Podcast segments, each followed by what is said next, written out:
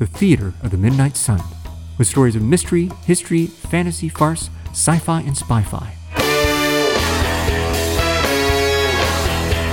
Featuring Big Business, in which a regular Joe gets an unusual phone call late one night.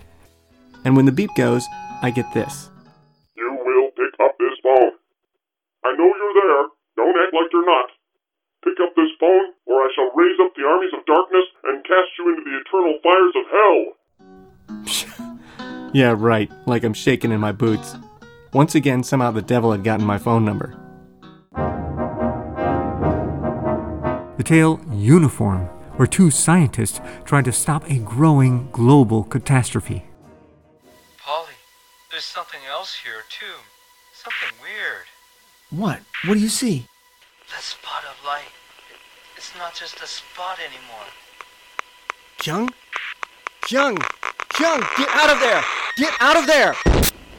The second blast was even louder than the first. The tremor from it hit us seconds later.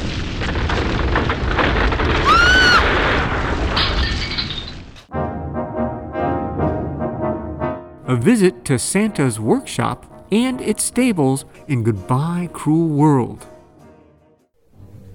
A reindeer stood before us. Hey, what's going on here? Corny, is that you?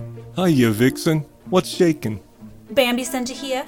No, I ain't seen the Bam Man. I got other business. Yeah, right. Well, you tell that good-for-nothing. I'm not talking to him. Not no more. Hey, Vixen, I don't know nothing. Yeah, 'cause you're stupid as he is. I catch him with that little Arabian again, and so help me, he's gonna be a gelding.